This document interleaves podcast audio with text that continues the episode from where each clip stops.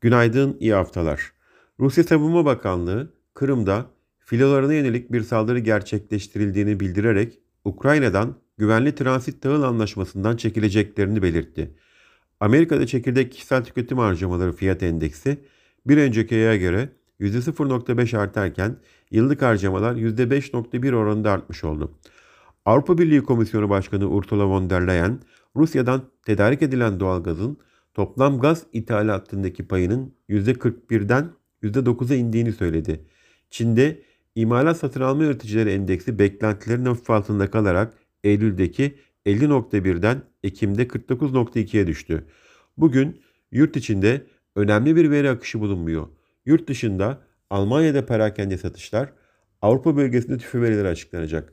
Bu sabah Asya borsaları alıcılı işlem görürken Amerika'da vadeli endeksler yatay işlem görüyor. Borsa İstanbul'da hafif alıcılı bir başlangıç öngörüyoruz. İyi günler, bereketli kazançlar.